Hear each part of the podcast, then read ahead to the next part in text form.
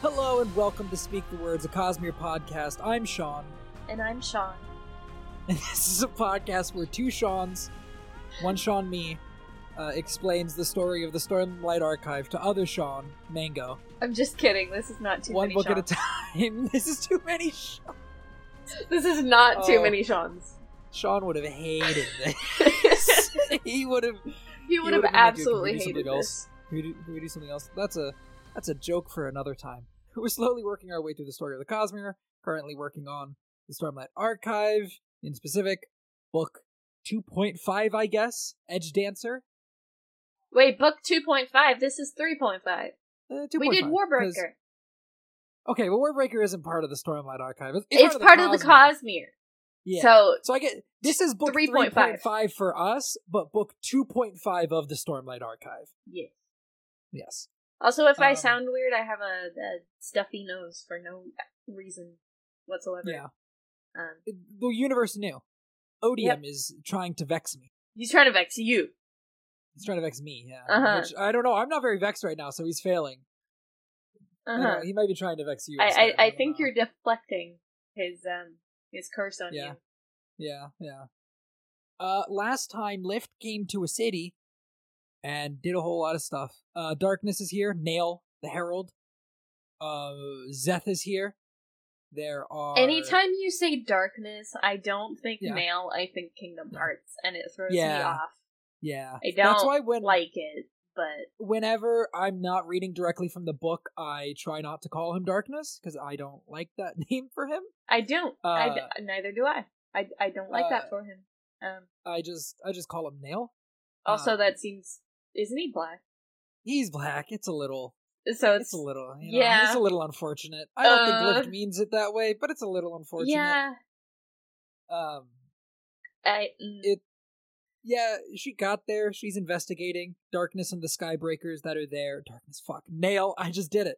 good job. Nale and uh the Nale and the Skybreakers and Szeth are looking for uh a, a radiant in the city, and Nale now also is like there's two radiants in the city because Lift is here as well. Lift met a lady that runs an orphanage who's like, I'm gonna give you three meals throughout like throughout your time in the city. I think she's been given two so far. I thought she already um, got her last one. No, she hasn't been given her last one. Ah. So I think it I think it's at two. Uh there's a weird old man in an alleyway that talks to Lift. That kind of seems a little bit like um Kinda sounds like Hoid. like Hoid, but isn't Hoid. it isn't Hoid, and like I keep slipping into the 100% Hoid voice. Like a hundred percent isn't Hoid. Yeah. Side tangent about Hoid's voice real quick. The Hoid voice I do is a ripoff of the graphic audio Hoid voice, but not anywhere near as good. Uh, I, I model it. That's after what- the guy that's that why it's a Hoid ripoff. That. Yeah, it's a ripoff. Uh, and I was listening to the Era Two of Mistborn um, uh, graphic audios, and one of the bad guys in one of the books was voiced by the same voice actor that voices Hoid, and it it fucked me up. I was like, "Is that Hoid? That's not Hoid." uh, it was it was weird. It makes you It's think just- of Hoid, but It it's not Hoid. of.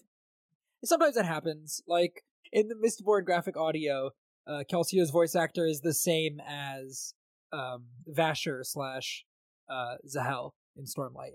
Especially since sometimes the characters are other characters. It's worse when they aren't, but they have the same voice actor, and I'm like, I'm like, I know Kelsier and Zahel aren't the same person, but These two characters have the same voice actor, but are not the same character.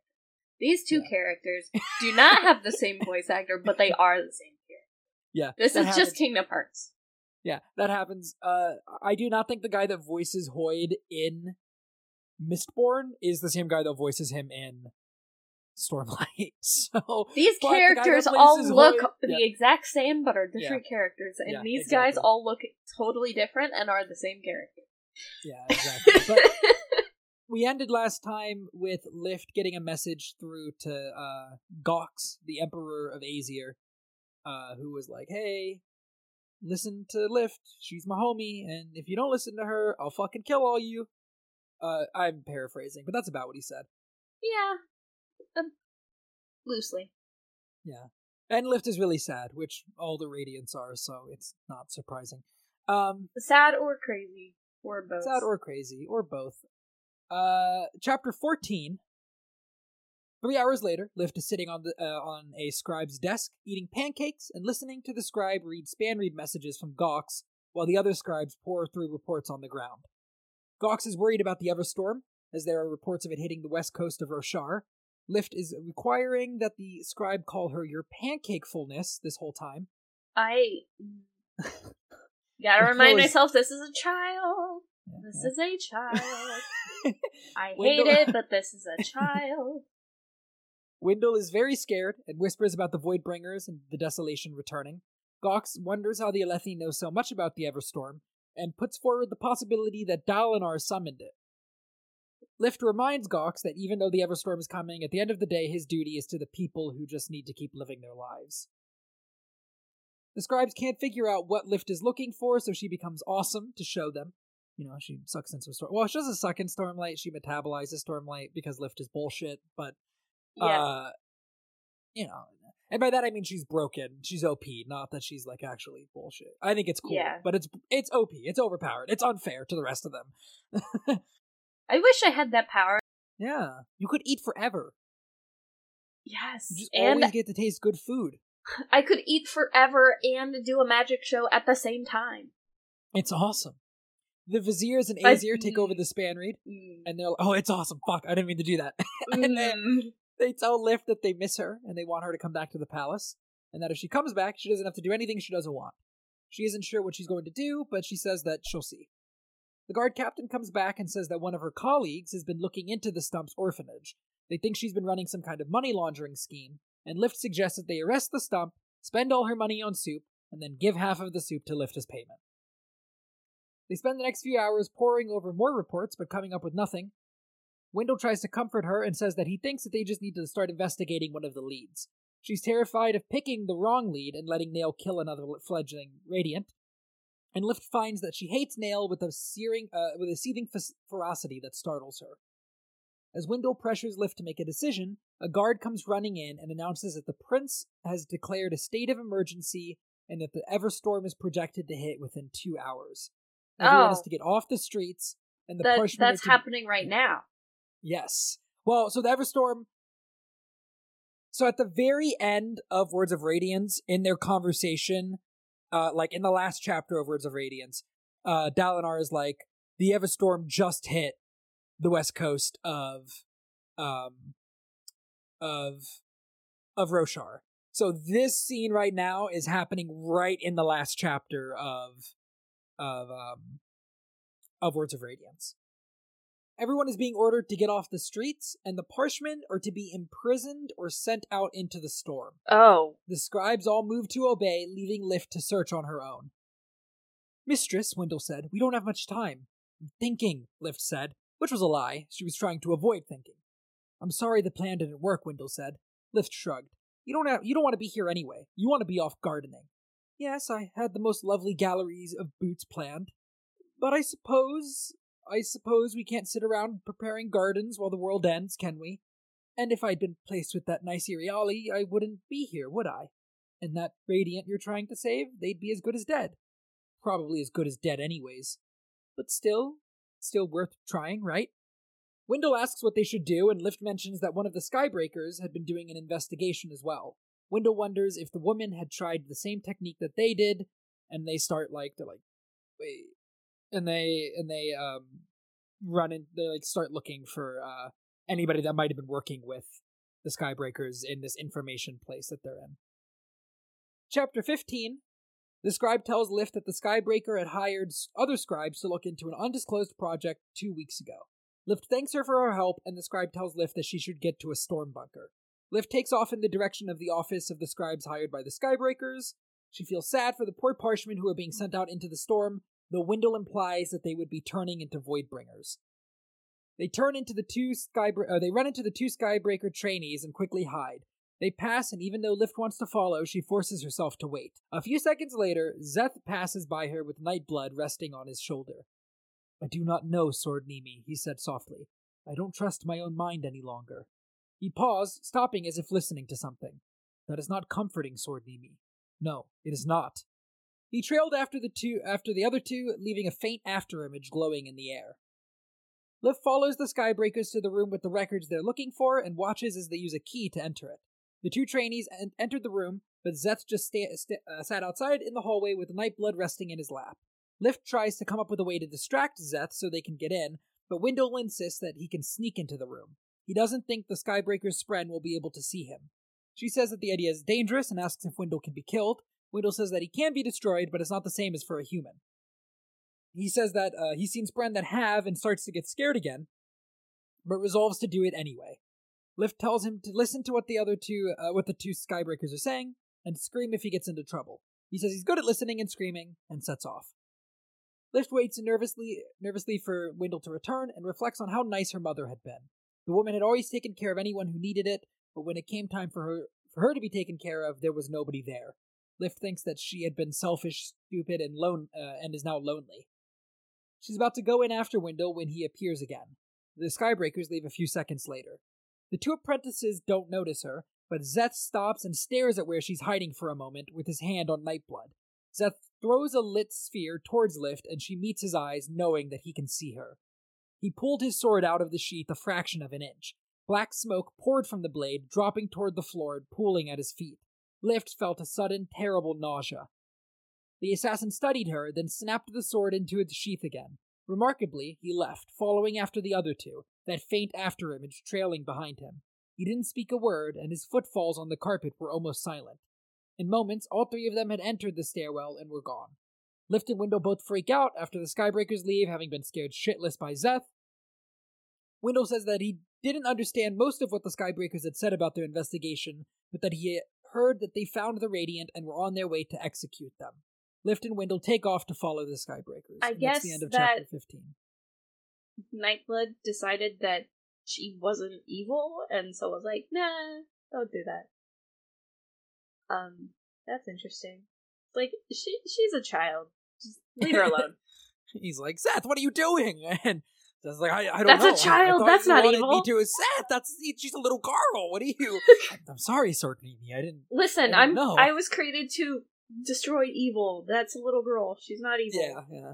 Szeth is like, "Yeah, I don't know. I think she might be a little evil. Szeth is like, she calls it awesomeness, not stormlight. I don't. He doesn't know that. He doesn't know that, but I know it. Uh, chapter 16. Lift followed the Skybreakers and listened to their conversation. The assassin turned eyes toward the west. The storm is coming, he said. All the more reason to be quick, the female apprentice said. She takes out a sphere and sucks in the light. Then she rose into the air. They can fly, Lift thought. Why in damnation can't I fly? Her companion rose up beside her. Coming, assassin? the woman asked. I've danced that storm once before, he whispered, on the day I died. No. You're never going to make it into the order at this rate. He remained silent. The two floating people eyed each other, then the man shrugged. The two of them rose higher, then shot out across the city. Wait a second. storming fly. Wait, so how long does this take place after the last chapter of Words So, uh, Radiance they? Because so uh, there's a couple days that pass between the last chapter of Words of Radiant, or between them arriving at Urithiru and the last chapter of Words of Radiance. Like they've been exploring for a couple days by the time Dalinar bonds the Okay, so and all that. how long had it been since Szeth died? Because this A couple days. is immediately following it, and I would have thought that he wouldn't be right back in action right away. it's been a couple days. So right Yeah. away. He's pretty much right away. Yeah. Yikes. Okay. But now Nightblood's like, I've been with you two days. You're trying to kill a child. Yeah, yeah. My interpretation of all this is that Nale heals, revives Szeth, and then is like, "Hey, I gotta go check on check in on these people. So you're gonna come with me to check in on them, and then we're gonna continue doing shit with you." Like my So my reading is Along for the ride. yeah, he's he hasn't formally joined the Skybreakers yet. It's just that whenever while he was on his way to do whatever with Nale, they dropped in on this story. You're the one he's hunting for, aren't you? The assassin said softly. Lift winced, he turned and looked at her. I ain't nobody, Lift said. He kills nobodies. And you don't? I kill kings. Which is totally better. He narrowed Who his eyes at her. nobodies? Nale. Nale, I didn't know you had a keyblade. yeah. He narrowed his eyes at her, then squatted down. No, it is not. I hear their screams, their demands, whenever I see Shadow. They haunt me, scramble for my mind, wishing to claim my sanity. I fear they've already won, that the man to whom you speak can no longer distinguish what is the voice of a mad raving and what is not. Okay, Lift said, but you didn't attack me.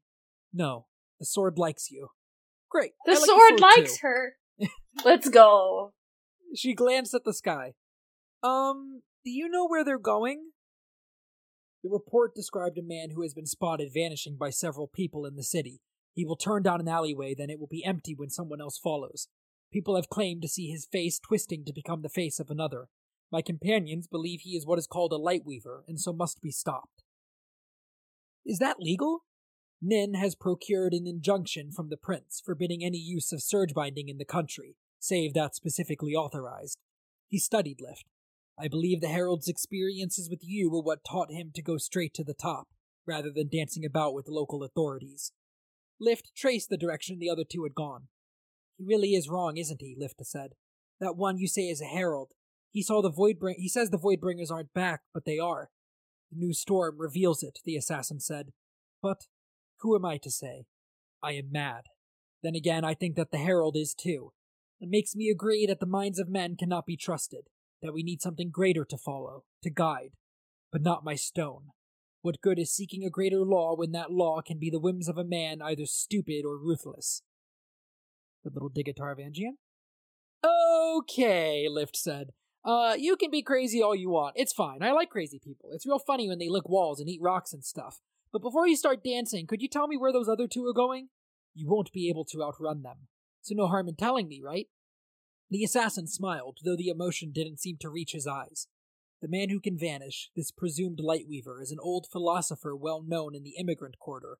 He sits in a small amphitheater most days, talking to any who will listen.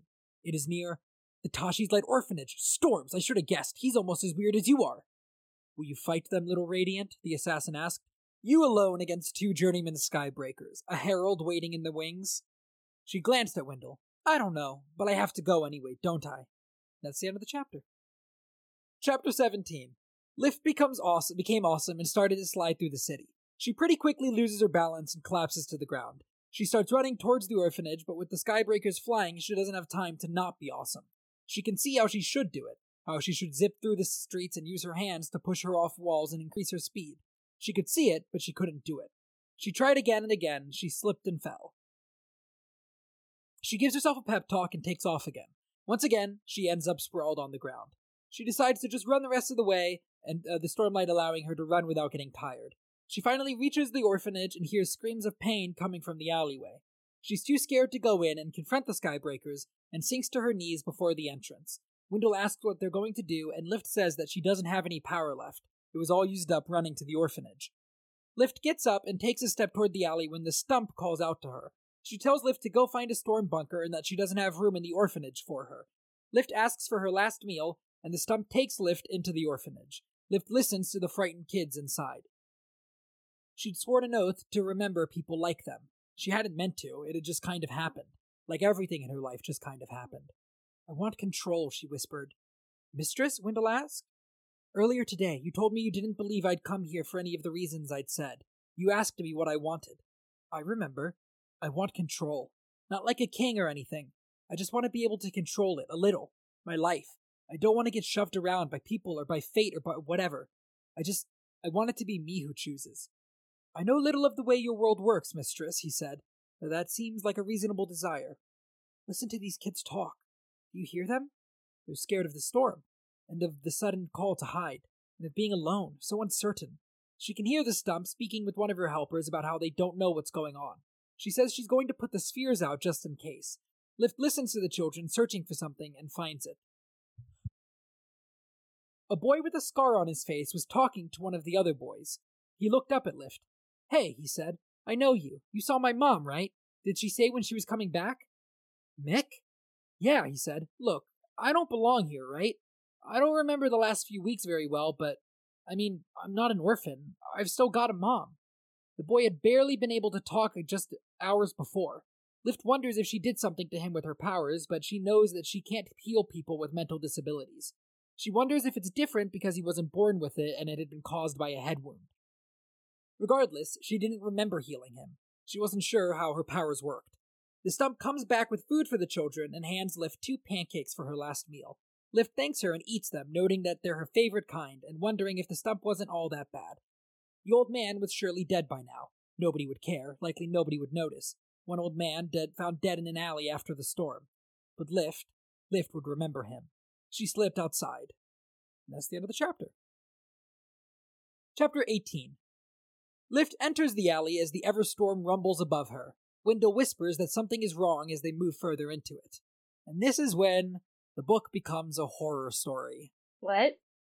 She was relieved when at last she stumbled over something on the ground a body. I Oh. will remember you, Lift thought, leaning over and squinting, trying to make out the old man's shape. Mistress, Wyndle whimpered. She listened as the silence of the alley gave way to a clicking, scraping sound. It encircled her, and for the first time she noticed that the figure she was poking at wasn't the old man. Lightning flashed, granting her a glimpse of the corpse, the woman Skybreaker. Lift gasped Oh. and jumped backward, bumping into something behind her That another sucks. body. She spun, and the skittering, clicking sounds grew agitated. The next flash of lightning was bright enough for her to make out a body pressed against the wall of the alleyway. Darkness's two minions, Lift thought. They're dead.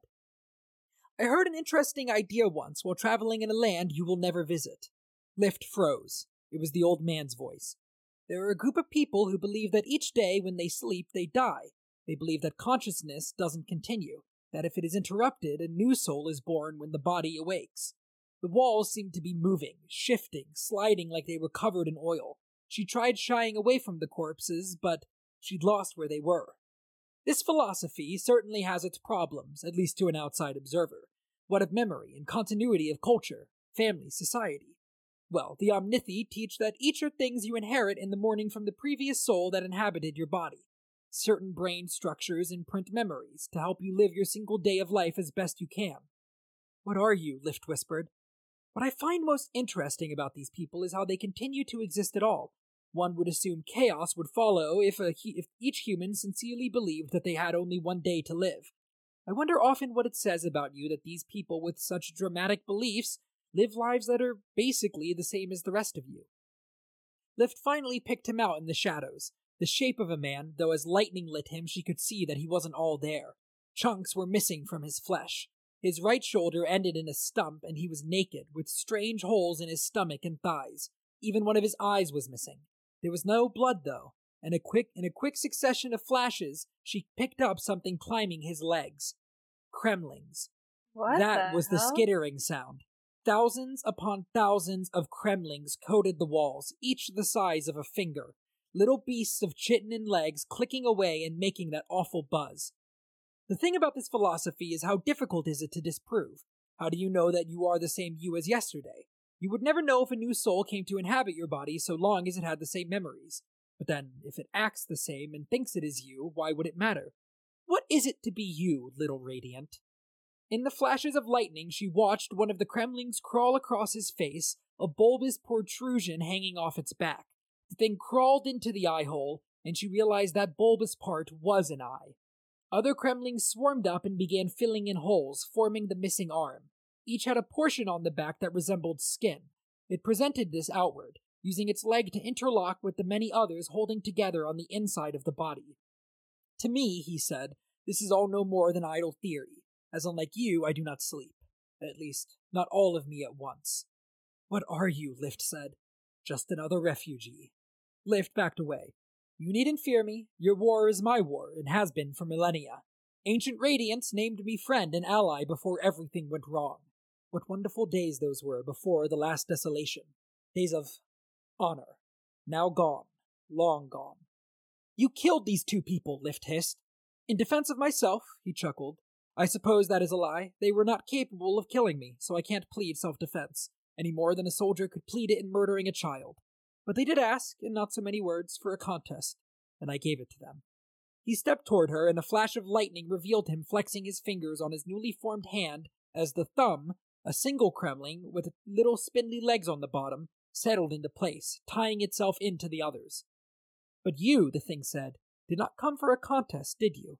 We watched the others the assassin, the surgeon, the liar, the high prince, but not you. The others all ignore you, and that, I hazard to predict, is a mistake. The, He took out a the sphere. liar and the high Mm. prince. Uh-huh. Hmm. Hmm, I know who that is. He took out a sphere and smiled at her. She could see the lines crisscrossing his skin where the Cremlings had fit themselves together, but they were nearly lost in the wrinkles of an aged body. Wait a This- second.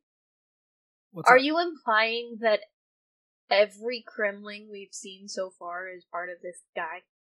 Not every single one, and not a part of this guy. We're going to talk about him at the end of this episode. So there's more than one beings more than that one are like this guy him. is. Yes. and most of the Cremlings we see, or at least all of the ones that you've probably pointed out, are probably pieces of these beings. So, whenever I've thought that maybe it's possible, I've pointed that out, but I also pulled some examples for us to go through at the end of this episode.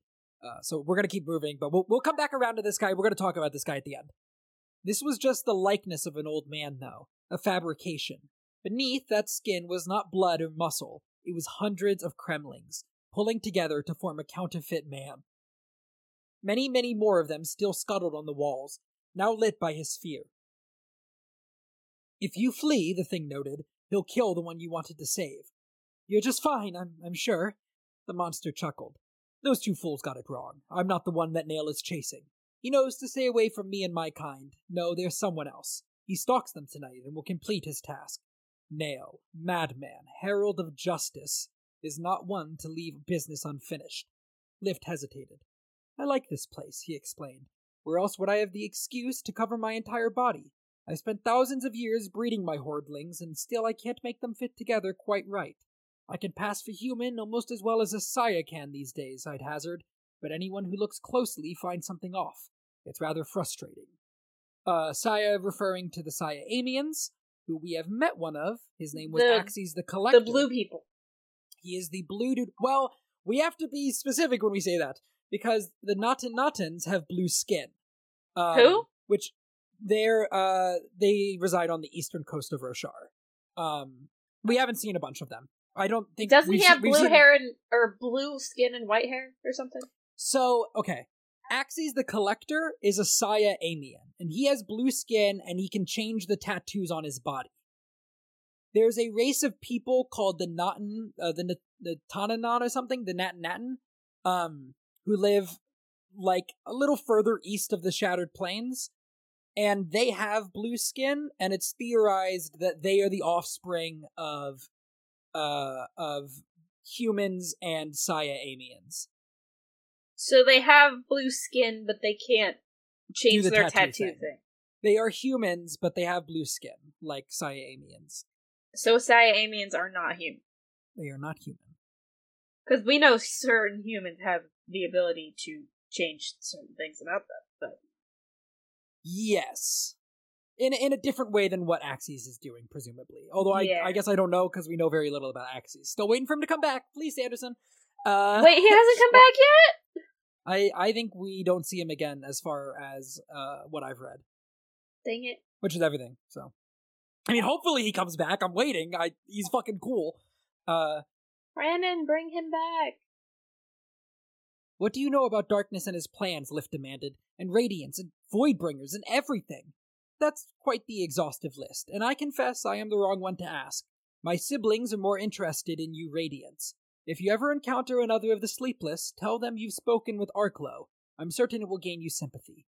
That wasn't an answer. Not the kind I wanted. I'm not here to answer you, human. I'm here because I'm interested, and you are the source of my curiosity. When one achieves immortality, one must find purpose beyond the struggle to live, as old Axies always said.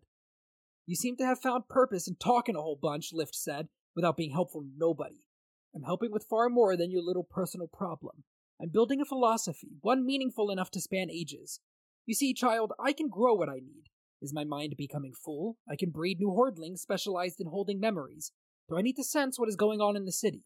Hordelings with extra eyes or antennae and antennae to taste and hear can solve that. Given time, I can make for my body nearly anything I need. But you, you are stuck with only one body. So how do you make it work? I have come to suspect that men in a city are each part of some greater organism they can't see, like the hordelings that make up my kind. That's great, Lift said. But earlier you earlier you said that Darkness was hunting someone else. You think he still hasn't killed his prey in the city? Oh, I'm certain he hasn't. He hunts them right now. He will know that his minions have failed. The storm rumbled above, close. Tell me, she said, who is it? The creature smiled.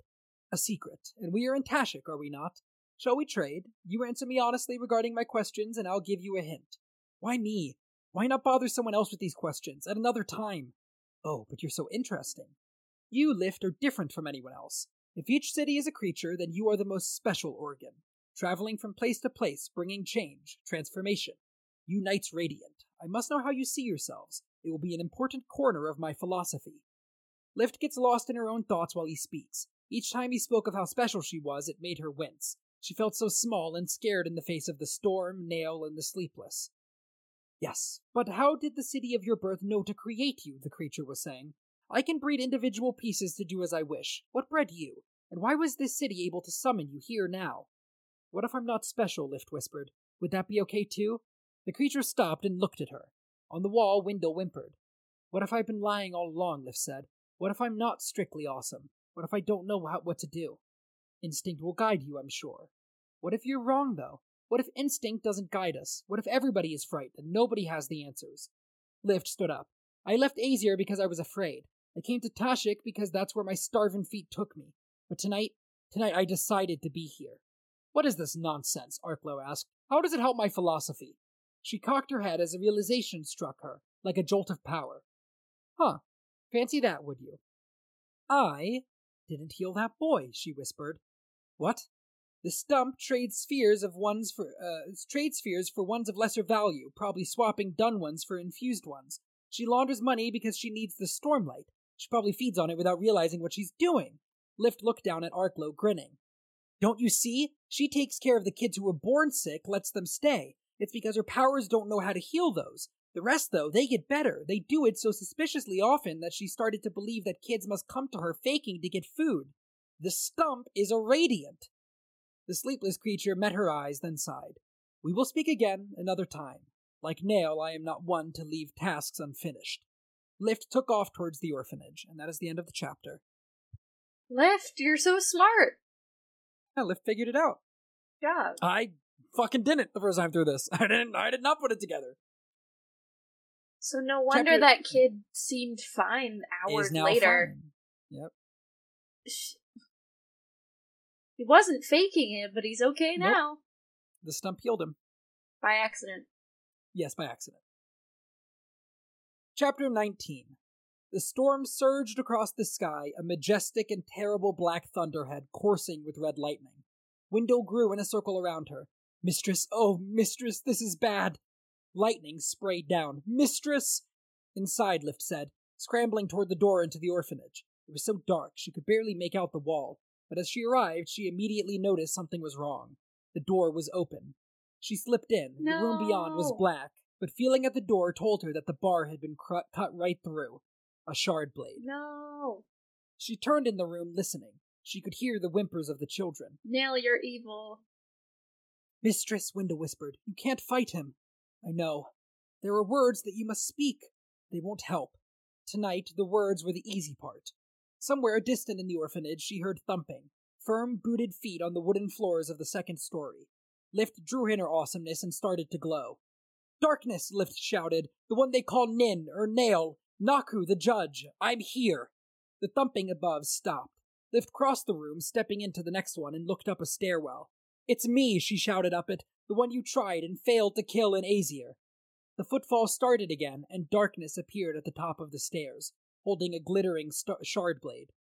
I am surprised to see you accept judgment, Darkness said. I had thought you would remain in a presumed safety. Yeah, Lift called. You know, the day the Almighty was handing out brains to folks, I went out for flatbread that day. You come here during a high storm, Darkness said. You are trapped in here with me, and I know of your crimes in this city.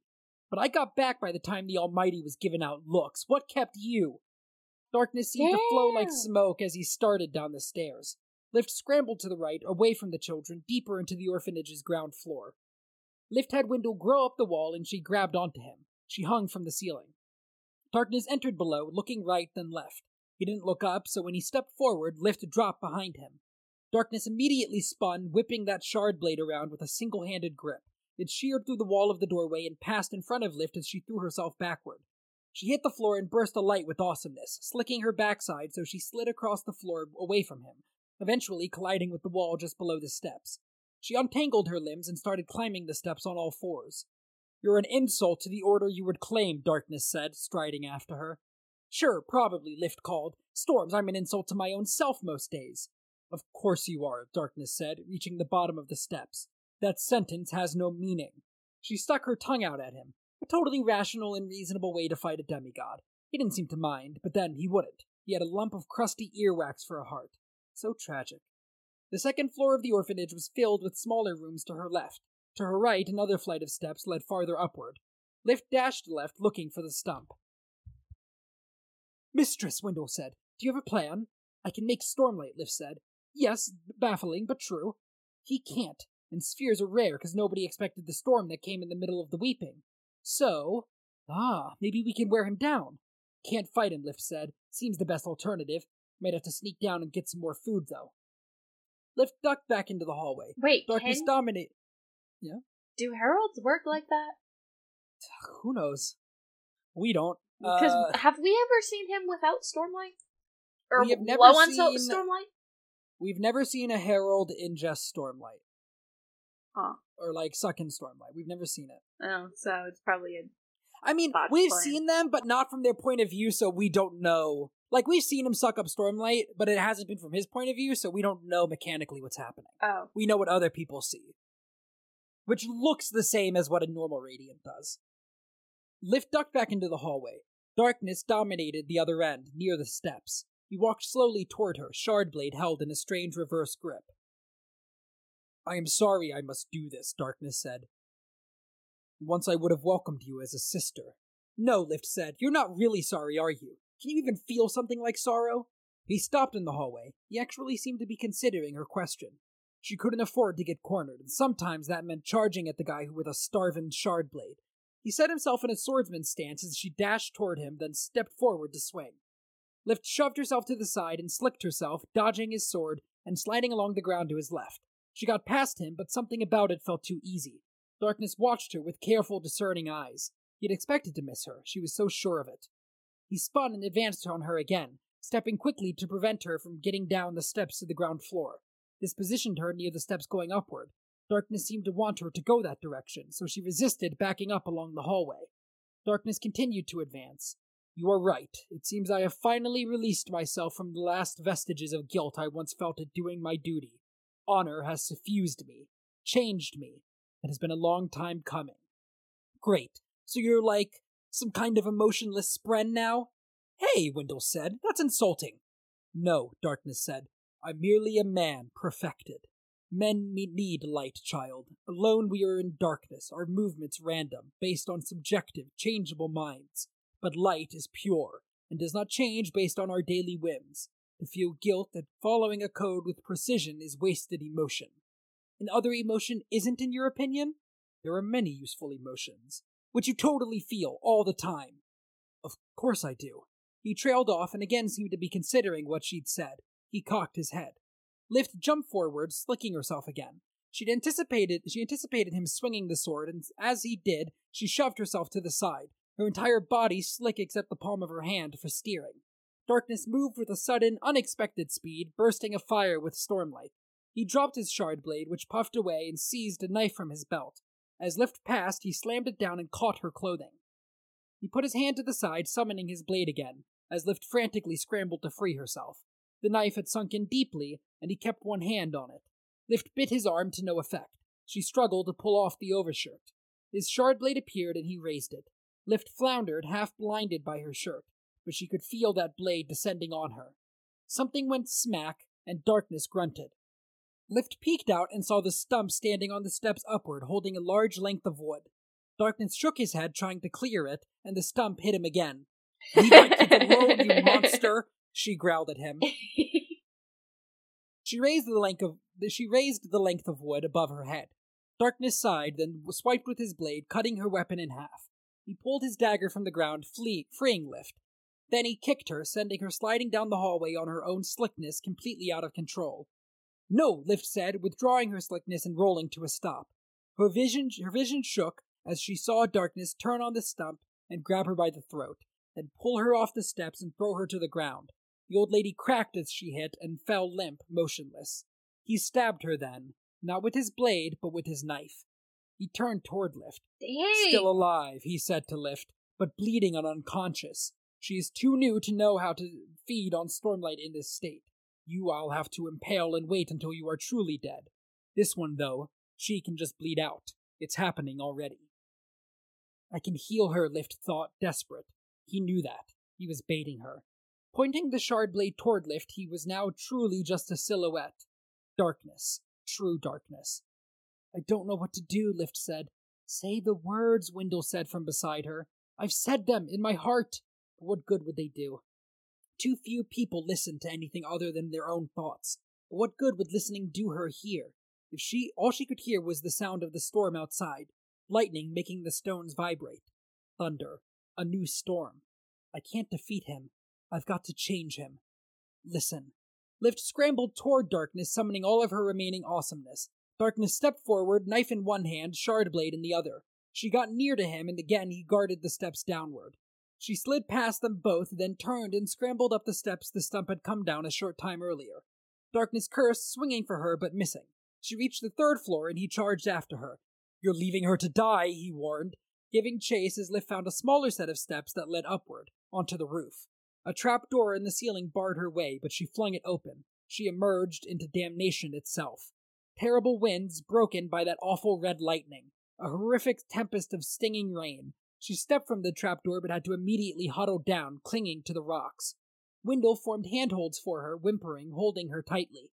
Darkness emerged into the storm, ra- rising from the hole in the cliff top.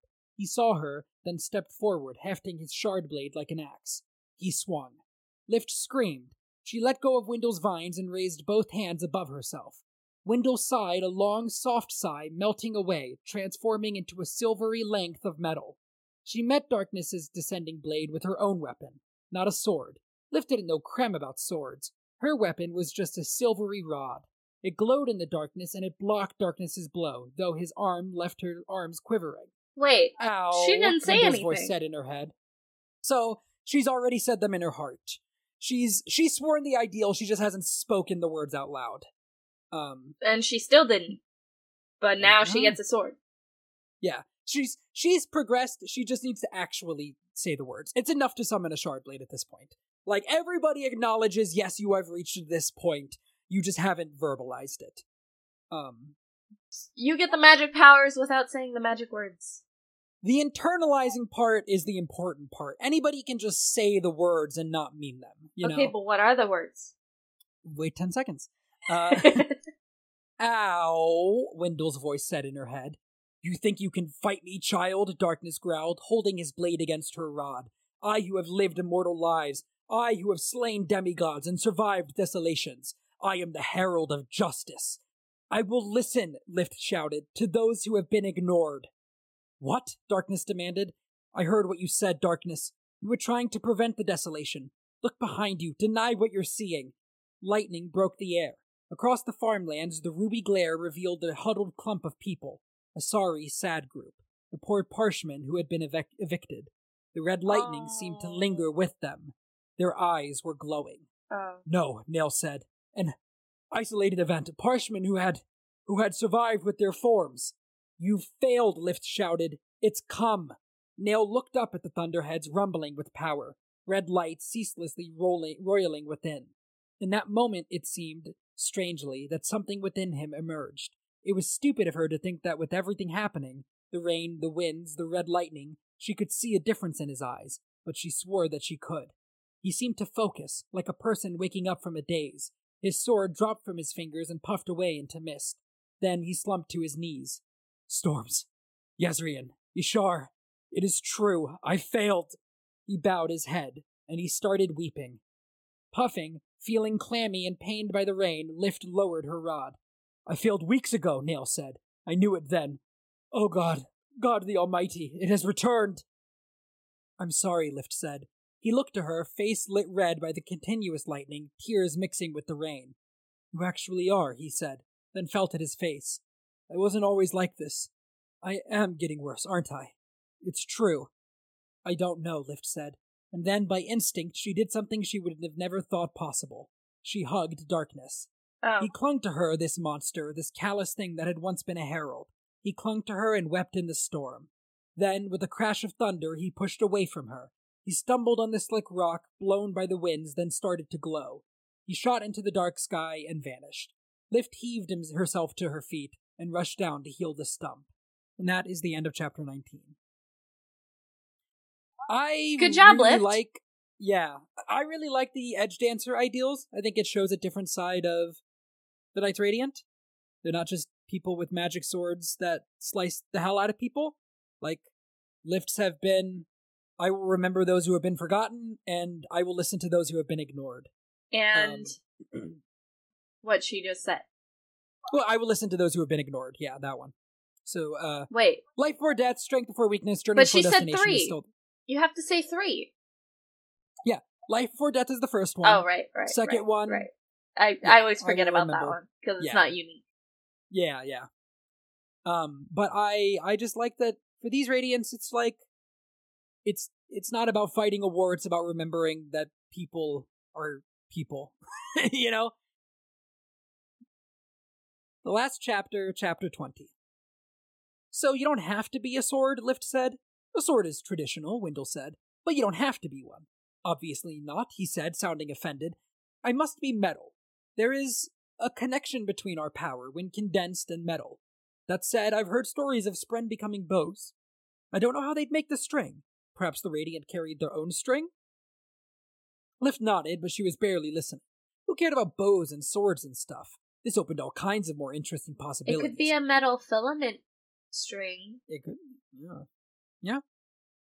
It could Um, be that. Okay. Totally off fucking topic, but kind of. We have seen there's a short story called Sixth of the Dusk, which is set way in the future of the Cosmere, and there is going to be a sequel to Sixth of the Dusk that Sanderson has read from. And in the sequel to Sixth from the Dusk, the chapter he read, we see a shard bearer with a shard gun. So, well, like, what's the deal with bullets? How does that work? Are the bullets little pieces of the spren? Like, what's happening? We don't know. Gross. Whether it's ju- is it just normal bullets that are feeding through a spren and the spren is forming the gun? I, we don't know. But anyways, point being, uh, as we go through the Cosmere, we're gonna get creative with what these spren can make. Fun. Um, That's just reminding me of like Barrett. Like Barrett's Yeah, arm yeah. is a gun. Where do the bullets come from? God, don't ask me that question. How does he put the bullets in his arm? with a lot of help. I do wonder what I'd look like as a sword, Wyndle said. You went all day yesterday complaining about me hitting someone with you. I don't want to be a sword without one swings, obviously, but there is something stately about a shard blade. Oh, so like a ceremonial blade. He, I would make a fine one, I should think. Very regal. The stump came up the stairs with a large plate of pancakes, and Lift asks if they're for the children or for the stump. The stump says they can pretend that they were all going to be for herself, and sets down the pancakes, which Lift starts to devour. The stump tells her that Mik's mother showed up earlier and took her child back. I've been healing the children, the stump said. You're sure about this? Yeah, Lift said. You should have a little we- a, weird little thing hanging around you. Not me. Something weirder, like a vine. A spren? The stump said. Not like a vine, like light reflected on a wall from a mirror. So she bonded to the same kind of spren that the shoemaker saw in Words of Radiance. She's not an Edgedancer, but she shares the surge that heals, Cool. which with the Edgedancers. Cool. Lift glanced at Wyndle, who clung to the wall nearby. He nodded his vine ba- his vine face. Sure, that'll do. Congrats, you're a starving knight radiant stump. You've been feasting on spheres and healing kids. Probably makes up some for treating them like old laundry, eh? I would have thought, the stump said, that Knights Radiant would be more majestic. Lift scrunched up her face at the woman, then thrust her hand to the side and summoned Wyndle in the shape of a large, shimmering, silvery fork. A shard fork, if you would. She stabbed him into the pancakes, and unfortunately, he went all the way through them, through the plate, and poked holes in the stump's dresser. Still, she managed to pry up a pancake. Lift took a big bite out of it. Majestic as damnation's own gonads, she proclaimed, then wagged Wyndle at the stump. That's saying it fancy style, so my fork don't complain that I'm being crass. The stump seemed to have trouble coming up with a response to that, other than to stare at Lift with her jaw slack. The scribe from earlier shows up and says that Gawx is upset that they cut off communication with him before. Lift asks how the Empire is doing, and she's and he uh, she says that it is surviving but in chaos. She says that Gawx uh, asked after Lift's health. She says that she hasn't. E- uh, Lift says that she hasn't eaten enough pancakes, and that she has a wart on her toe that keeps coming back when she heals with Stormlight. Lift tells Gawx about the stump over Spanreed, saying that she's kind of nice and takes care of kids, so they should recruit her. She says that the stump can uh, stare at the Voidbringers in a real mean way, and they'll give up. Lift finishes the pancakes. Okay, she proclaimed, standing up. That's nine. What's the last one? I'm ready. The last one? the stump asked. Ten types of pancakes, Lift said. It's why I came to this starving city. I've had nine now. Where's the last one? The tenth is dedicated to Tashi, the scribe said absently as she wrote. It is more of a thought than a real entity. We bake nine and leave the last in memory of him. Wait, Lift said. So there's only nine? Yes. You all lied to me? Not in so much. Damnation, Wyndle, where'd that Skybreaker go? He's got to hear about this. She pointed at the scribe, then at the stump. He let you go for that whole money laundering thing on my insistence, but when he hears you've been lying about pancakes, I might not be able to hold him back. Both of them stared at her as if they thought they were innocent. Lift shook her head. Excuse me, she said. I gotta find the Radiant Refreshment Room. That's a fancy way of saying down the stairs, the stump said. On the left, same place it was this morning. Lift went down the stairs, winked at the orphans, and slipped out the front door. Lift smiled and started off along the street. We're leaving then? Wyndle asked. Yup. Just like that? No farewells? Nope. This is how it's going to be, isn't it? We'll wander into a city, but before there's time to put down roots, we'll be off again? Sure, Lift said. Though this time I thought we might wander back to Azimir and the palace. Wyndle was so stunned he let her pass him by. Then he zipped up to join her, eager as an axhound puppy. Really? Oh, mistress, really? I figure, she said, that nobody knows what they're doing in life, right? So Gawx and the Dusty Viziers, they need me. She tapped her head. I got it figured out. You've got what figured out? Nothing at all, Lift said, with the utmost confidence. But I will listen to those who have been ignored, who are ignored, she thought. Even people like Darkness, whom I'd rather never have heard. Maybe that'll help. They exit the city, passing the guard captain from earlier, who was shocked to see Lift. Lift goes around using her stormlight to heal wounds from the refugees. That was very benevolent of you, Wyndle said. Lift shrugged. It didn't seem like it made had made much of a difference, just a few people and all, but they were the type that were forgotten and ignored by most. A better knight than me might stay, Lift said. Heal everyone. A big project. Perhaps too big. And too small all the same, Lift said. She couldn't rightly explain it, but she knew that something larger was coming and she needed to get to Azir. Wyndle cleared his throat. Lift braced herself to hear him complaining about something, like the silliness of walking all the way here from Azimir, only to ro- walk right back two days later. I was a very regal fork, wouldn't you say? he asked instead. Lift glanced at him, then grinned and cocked her head. You know, Wyndle, it's strange, but I'm starting to think you might not be a Voidbringer after all. And that is the end of Edgedancer. Cool. Uh, and the credits roll, and at the end it says Lift, Wyndle, Nale, and Szeth will return in the Stormlight Archive, Oathbringer. Uh, also, Gawx will return in Oathbringer as well. Nice. I'm trying to think if anybody else comes back.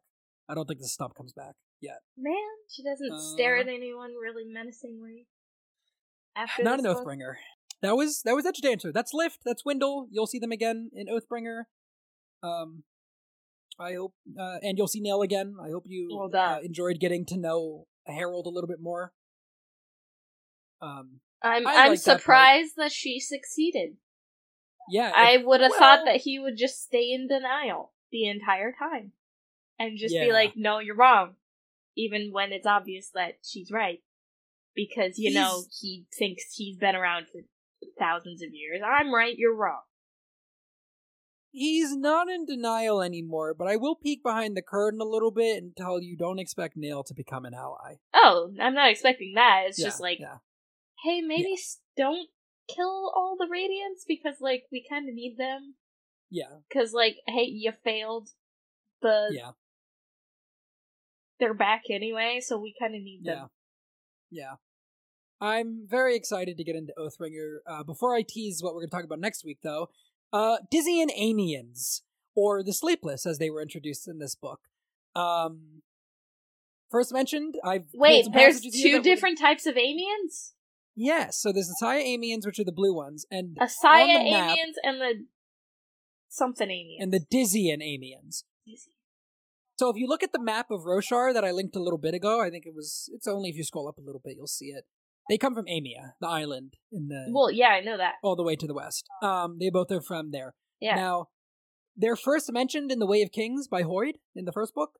Hoid says, I wonder if you could do that to a man, pull him apart, emotion by emotion, bit by bit, bloody chunk by bloody chunk, then combine them back together into something else, like a Dysian Aimian. If you do put together put a man together like that, Dalinar, be sure to name him Gibberish after me, or perhaps Gibbletish. Uh, nice. But yes, he was mentioned all the way back there, or they're mentioned all the way back then. Cool. Um, broadly known as the Sleepless, this specific sect goes by the Diz- by Amians because they resided in Aimia on Roshar a long time ago. Uh, they have been in every Stormlight book since this one, in some fashion. Uh, the sleepless write the back cover text of the books. Oh. Uh you the um uh this guy Ar- I think his name was Arclo. Arclo referred to the main characters of the series by the names that they are referred to in the back covers of the books. And he says that the sleepless are watching those people. The sleepless are the ones writing the back covers. Um Sanderson has said that if there's a weird amount of Cremlings around in a scene, it might mean that there's a Sleepless there, and he's confirmed two appearances. So, right at the end of Words of Radiance, when Hoid is giving his big monologue to nobody, there's a couple times where, times where he mentions how a Cremling is responding.